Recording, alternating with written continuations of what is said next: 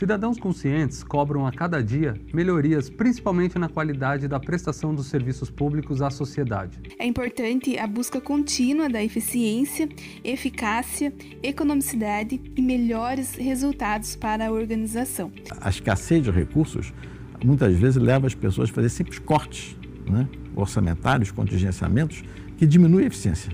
E diminuir a eficiência, você pode diminuir também a qualidade do serviço.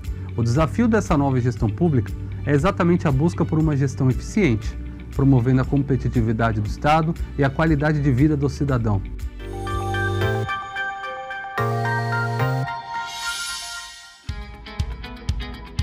A Fundação da Liberdade Econômica é um centro de pensamento, produção de conhecimento e formação de lideranças políticas, que se baseia na defesa do liberalismo econômico e do conservadorismo. Para mais informações, acesse flebrasil.org.br. Olá a todos, eu sou Márcio Coimbra, presidente da Fundação da Liberdade Econômica, e este é mais um episódio do Liberdade em Foco, podcast da FLE. Hoje nós vamos conversar sobre competência na gestão pública, um dos temas mais importantes em anos eleitorais que a gente tem no Brasil. E para falar sobre o assunto, convidamos Eduardo Fayet, um dos experts da Fundação da Liberdade Econômica. Eduardo Fayet é doutor em Engenharia da Produção pela Universidade Federal de Santa Catarina e bacharel em Administração pela Faculdade Católica de Administração e Economia do Paraná empresário, consultor e especialista em novos negócios e soluções empresariais, tem experiência nas áreas de gestão e desenvolvimento organizacional no setor público e privado. Foi uma satisfação recebê-lo aqui no podcast da Fundação da Liberdade Econômica, o nosso Liberdade em Foco. Seja muito bem-vindo. Olá, Márcio. É uma satisfação estar aqui de novo para a gente tratar desse assunto de competências importante, como você falou, nesse ano. Então vamos no ponto, Faê. Quais são as perspectivas de competências na gestão pública? Márcio, é, com esse novo contexto né, de grandes é, mudanças que nós tamo, estamos passando no mundo, como caso de pandemias, caso de grandes desafios da saúde, grandes desafios ambientais, né? agora conflitos e guerras, né? são aspectos que vão nos colocar em uma posição que teremos que é, desenvolver a capacidade mais complexa, mais sofisticada né, de transpor essas barreiras, de transpor essas eventuais dificuldades e aproveitar oportunidades. Né? Em toda dificuldade há também uma oportunidade. Então, com esse contexto, a, o processo de desenvolvimento de competência é muito importante. No caso da gestão pública, a, a, as competências elas têm duas perspectivas diferentes. Uma que está na Política Nacional de Desenvolvimento de Pessoas, que é a gestão por competências. Portanto, todos aqueles conhecimentos, habilidades e atitudes que os servidores públicos ou as pessoas que atuam dentro do setor público devem ter para conseguir ter melhor resultado, melhor eficiência, melhor eficácia no processo de execução das atividades e processos públicos. E a segunda perspectiva é aquela perspectiva mais normativa, mais legalista, né, que está contida nas leis, normas e estatutos que regem a atuação dos servidores públicos. Então, essas, essa legislação ela tem um conjunto de atribuições, funções, né, determinações que o servidor público precisa cumprir rigorosamente, né, para que ele possa desenvolver a sua carreira pública de uma forma geral, né? Então, uma perspectiva é a perspectiva da eficiência e eficácia e a outra legalista normativa de atribuições.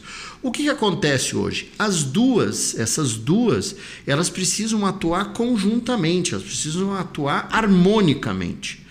E exatamente aí é que hoje nós temos a necessidade de uma revisão uma revisão por quê?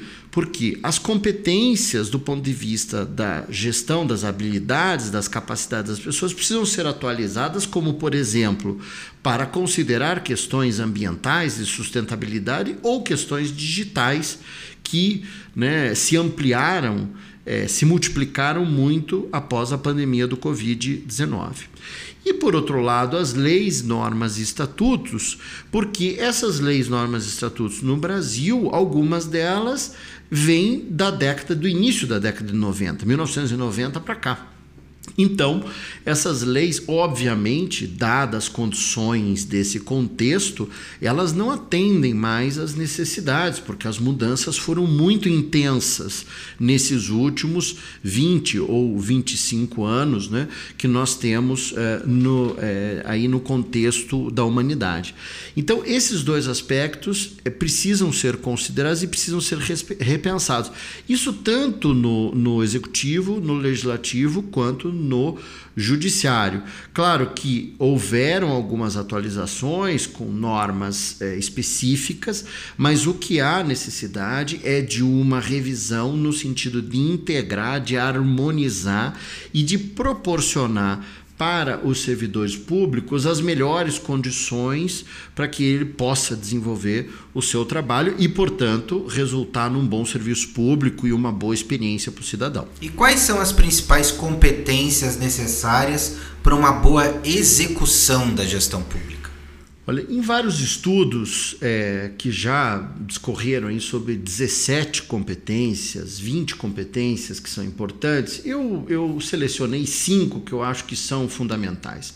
A primeira é a orientação para os resultados. Né? O, o servidor público, o Estado brasileiro, precisa resolver o problema do cidadão. Isso é muito importante. Obviamente, dentro da lei, dentro né, das normas, dentro dos regimentos, que inclusive é a segunda competência, o cumprimento, a capacidade de cumprir e aplicar as leis de forma adequada. Essa é uma segunda competência. A terceira competência é a capacidade de planejar né, o Estado brasileiro e o formato de fluxo de recursos do Estado brasileiro necessita um bom planejamento. Se não planejarmos bem o orçamento, obviamente nós podemos chegar em um determinado momento e não ter recursos suficientes para realizar as políticas públicas necessárias para o país, né, para as regiões. Né?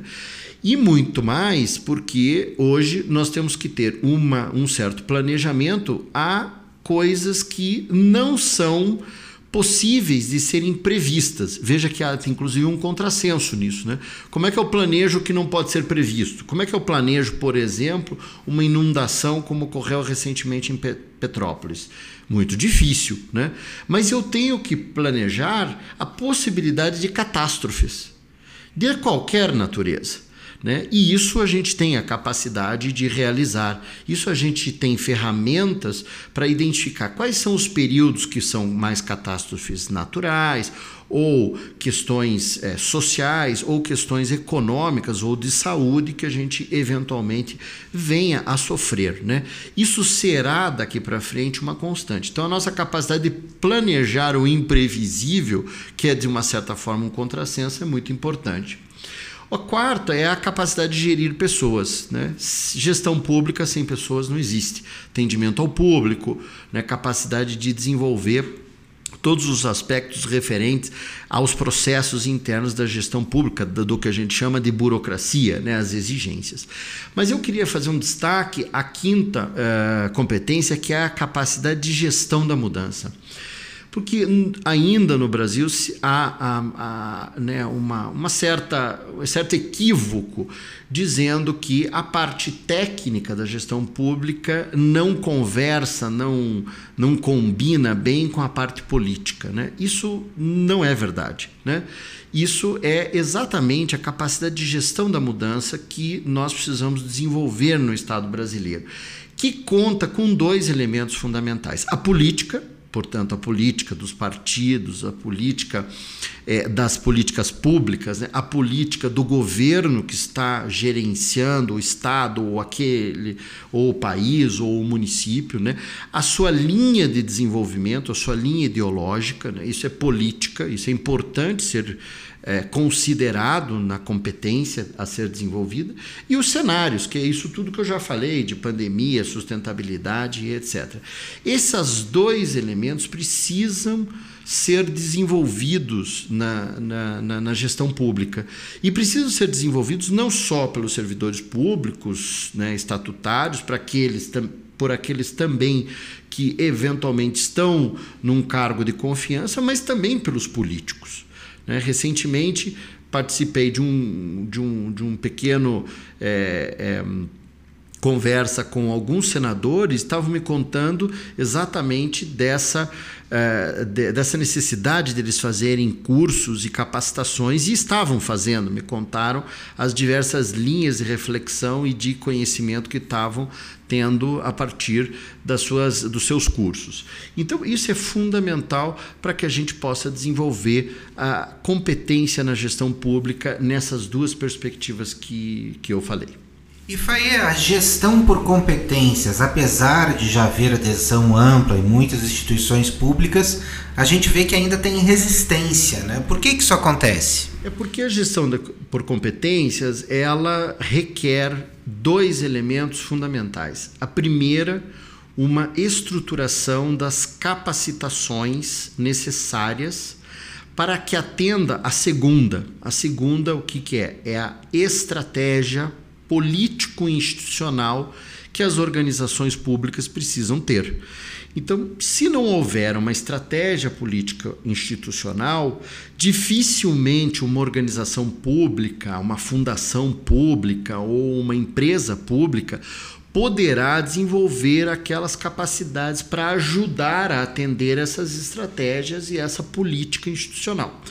Então, se nós pegarmos, por exemplo, é, questões de é, como educação, se eu não tiver uma linha de desenvolvimento, uma definição da estratégia educacional, ou se eu se eu não, se eu não tiver uma definição da estratégia, por exemplo, né, quanto à questão é, de combustíveis, eu dificilmente vou conseguir desenvolver as competências para atender aqueles requisitos da política e da estratégia daquela organização ou daquelas organizações públicas que estão envolvidas nessas temáticas.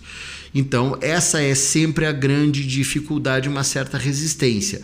Por quê? Porque a a, o estabelecimento de estratégias requer o compromisso com a estratégia, para que aquela estratégia de fato seja levada a cabo, né, seja de fato realizada à medida em que o tempo vá avançando dentro do cenário possível. Então, esse é um aspecto que dificulta esse processo. E para terminar, a gestão por competências já é uma realidade nos três poderes, no executivo, no legislativo e no judiciário? Sim, existem várias iniciativas importantes que tão, estão desenvolvendo esse processo. Né? É, aqui, fazendo uma análise um pouco mais crítica, acho Uh, que é, há muito espaço ainda para desenvolvimento disso de uma forma estruturada, há uma oportunidade bastante importante é, para fazer o desenvolvimento da gestão por competências. Isso traria muito, muitos benefícios para os servidores públicos e isso traria muito mais benefícios para os cidadãos que aliás é uma atribuição da legislação que preconiza o bom, a boa experiência do cidadão, né? o bom atendimento do cidadão em suas necessidades. Então esse aspecto ele é importante, há oportunidade e podemos desenvolver muito mais projetos de desenvolvimento de competências, inclusive com o setor privado, se for necessário. Faê, muito obrigado. É sempre uma satisfação conversar contigo, especialmente sobre esse tema de gestão pública, do qual você tem um conhecimento tão profundo e tem tantos instrumentos que muitos desconhecem e que podem melhorar muito a vida do cidadão.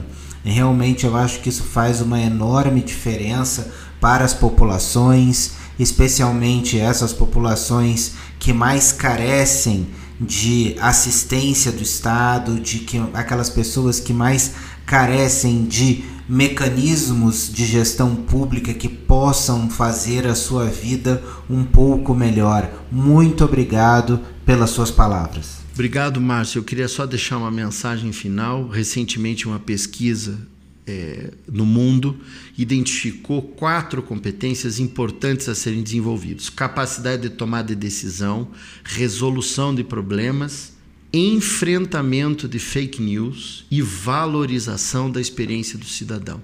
Esses são os quatro competências importantes para avançarmos no nosso país. Muito obrigado mais uma vez. Muito obrigado, Faye. E para você que acabou de nos ouvir, muito obrigado pela sua audiência.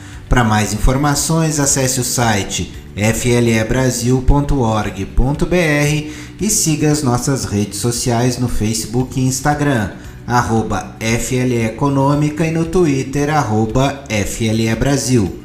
Nosso podcast está disponível na sua plataforma de áudio preferida. Você também pode seguir nosso podcast no Spotify, Amazon, assinar no Apple Podcasts e se inscrever no Google Podcasts ou no Castbox e favoritar no Deezer. Desse modo, você receberá uma notificação sempre que um novo episódio for ao ar. Eu sou Márcio Coimbra, presidente da Fundação da Liberdade Econômica, e este foi mais um Liberdade em Foco. Um grande abraço e até a nossa próxima conversa.